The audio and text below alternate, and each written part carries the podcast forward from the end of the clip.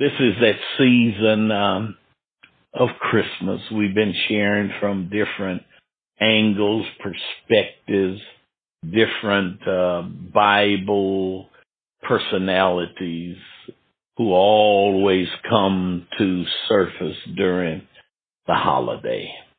And again, I want to invite you to consider Matthew 2 and 8. Matthew 2 and 8. Matthew 2 and 8. He sent them to Bethlehem and said, Go and make a careful search for the child. As soon as you find him, report to me so that I too may go and worship him. Tonight's lesson, don't miss Jesus. Don't miss Jesus. Matthew 2 and 8. This is the time of year, as has already been stated, that we focus on and celebrate as a Christian faith the birth of Jesus Christ. I put emphasis on it being a Christian holiday, a Christian celebration. Uh, Christmas is not the Jewish version of the celebration. Uh, let me flip that and say Hanukkah is not a Jewish version of Christmas.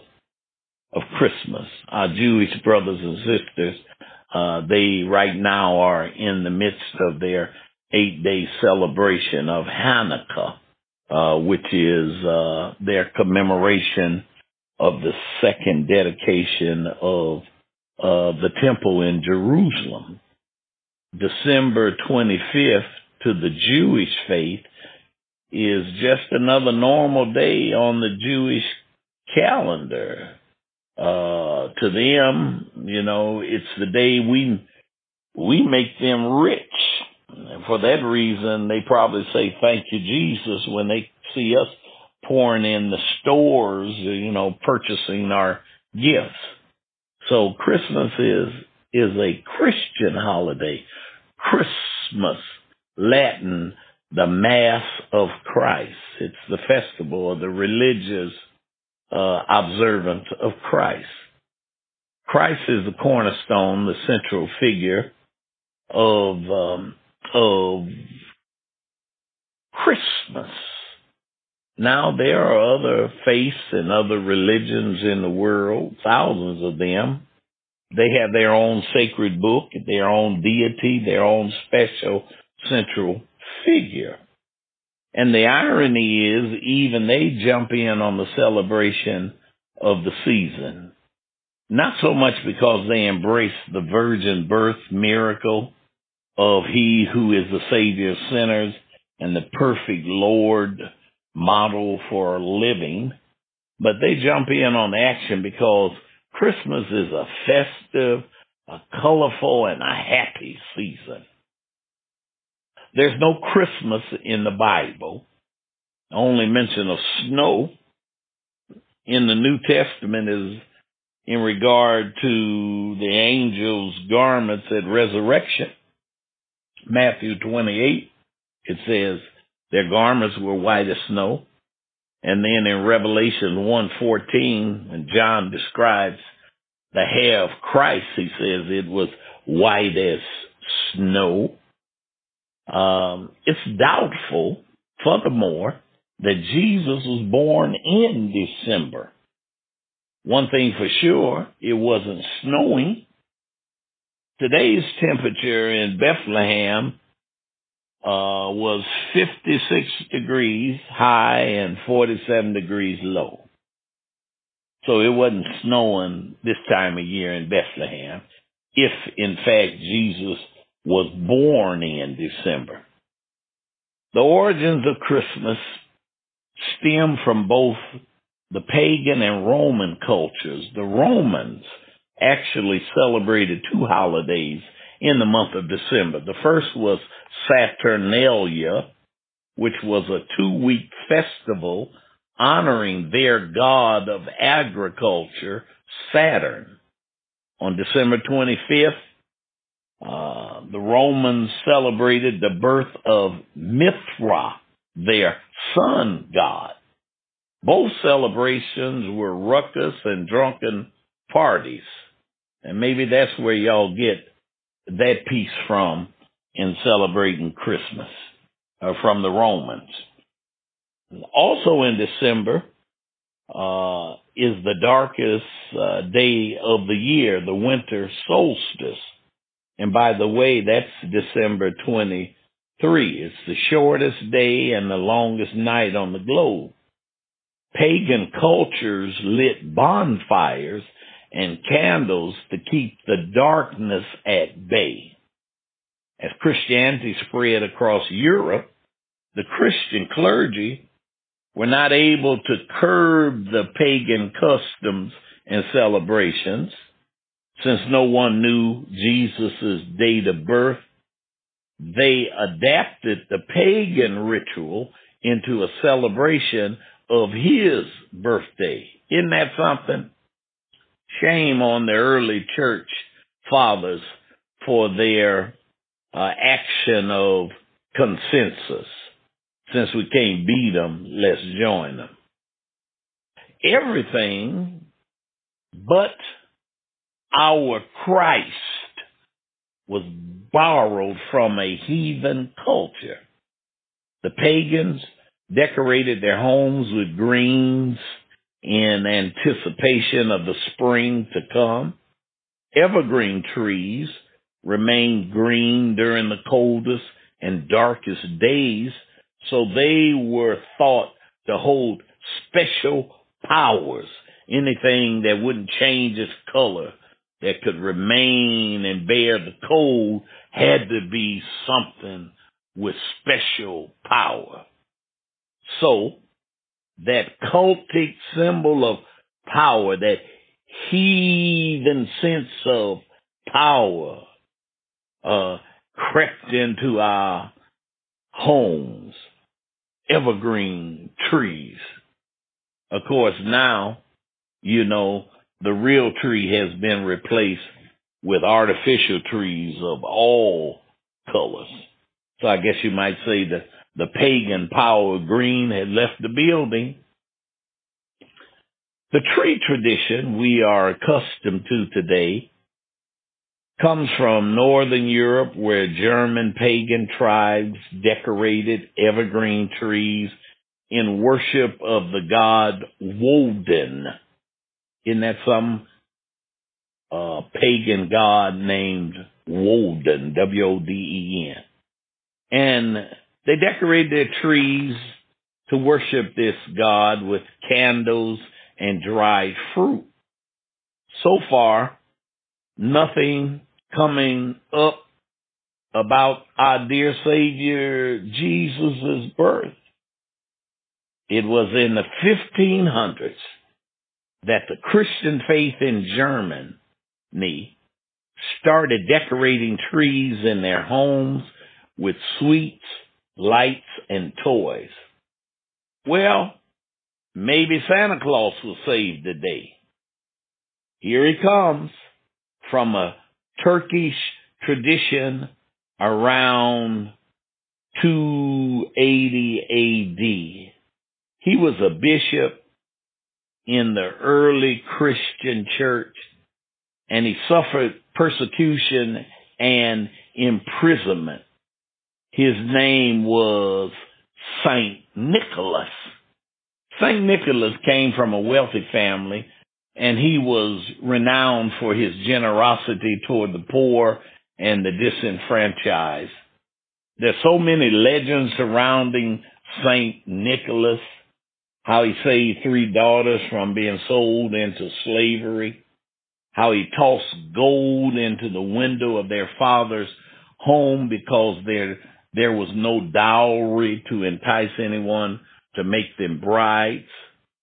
And the legend says when St. Nicholas tossed the gold through the open window, it landed in a sock drying by the fire. So children started hanging stockings by their fires in hope St. Nicholas would toss gifts into them. In honor of his passing, December 6th was declared St. Nicholas Day. As time went on, each European culture adapted some version of St. Nicholas. In Swiss and German cultures, Christkind or Kris Kringle. We remember that, don't we? Kris Kringle, which is translated Christ child. Accompanied Saint Nicholas to deliver presents to well-behaved children. A few of us wouldn't have gotten a gift. We would have come up short. In other European countries, guess what his name was? Sinterklaas. Klaas. K-L-A-S-S is a shorter version of the name Nicholas. And now you know the rest of the story. Santa Claus. This is where the Americanized, commercialized Santa Claus comes from. And I suspect the ending of a thing is far better than the beginning. Though it had cultic, pagan, non-Christian, heathen roots, we for the most part taken the spirit of the matter and incorporated it into the most significant birth in the whole world. So here's the question. With no props, no evergreen trees, no stockings, no fireplace, no old bearded uh, men in red suits passing out toys to good kids only. Can we still celebrate God's Son? Miss Christmas if you have to, but don't miss Jesus. Don't miss the significance of the birth of God's Son. I can think of one fella who missed Jesus. He was close and yet so far. He had Jesus right under his nose and still left life without getting to know the greatest person of all times. Maybe that's because this person thought he and his dynasty were the greatest. He had desire, but it was misguided. He had knowledge and opportunity. Matter of fact, Jesus, the Christ child, was only five miles south of this fellow's location. He knew where Jesus was because the wise men had told him. Then this fella had a malicious spirit toward worship. He spoke of worshiping Jesus, but his motives were not pure. Matter of fact, you heard it in the reading of the verse. He told the wise men, when you find them, come back, loop me in, so I can come and worship him also. But this fella had no intentions of worshiping. And you read the rest of the story. Herod died. Herod missed Jesus. Not having met Jesus, not having worshiped Jesus, not having acknowledged Jesus as the Son of God. Wow. Herod missed Jesus.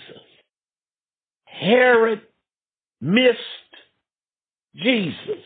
Herod missed eternal life with the heavenly Father.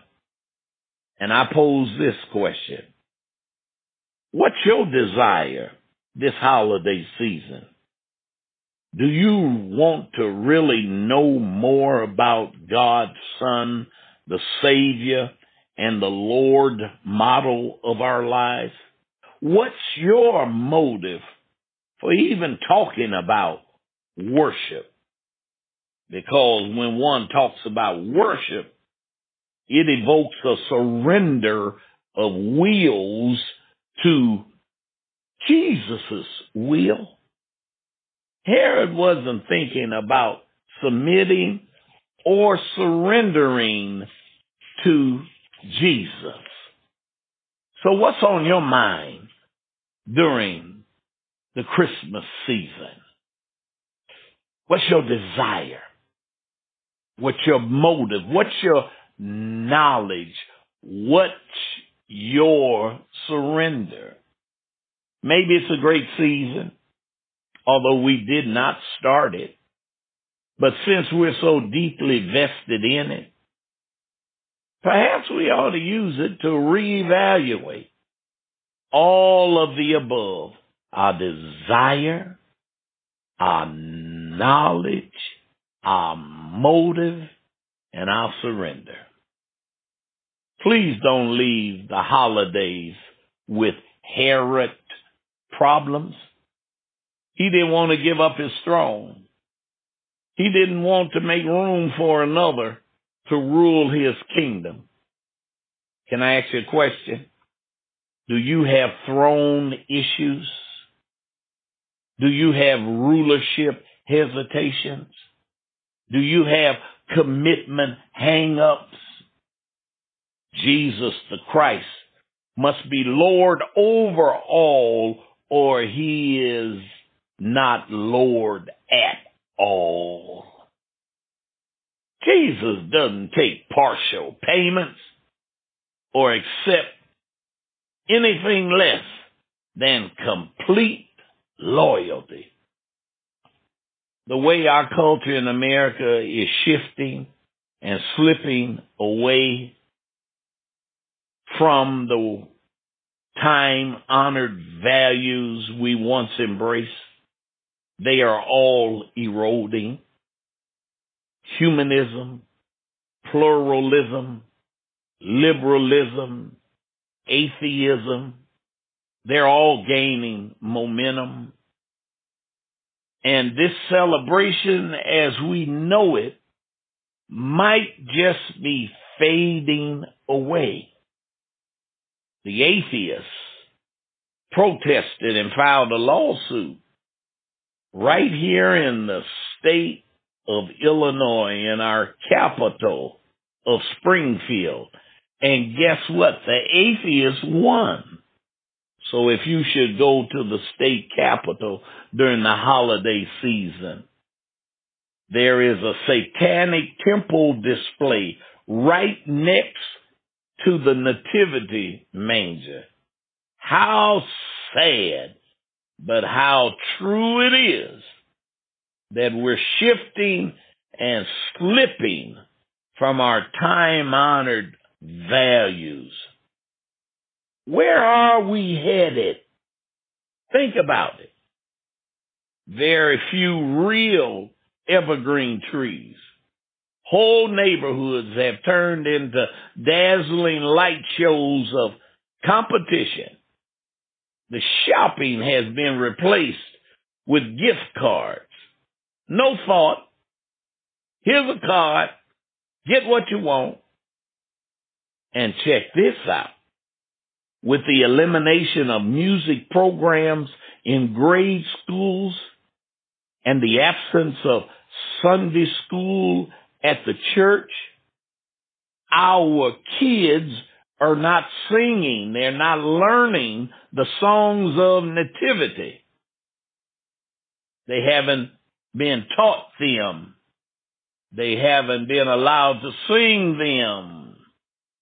The first Noel, silent night, joy to the world. It came upon a midnight clear. Ask any little kid to quote the words of away in a manger. and you'd be surprised what their response would be. So we might miss Christmas, but let's not miss Jesus. He didn't start out being the reason for this season. But guess what? Jesus is and has always been and shall always be the reason why we are saved. Don't miss Jesus. Hallelujah. And thus is the word of faith I preach, I teach tonight. Amen. Amen. Amen.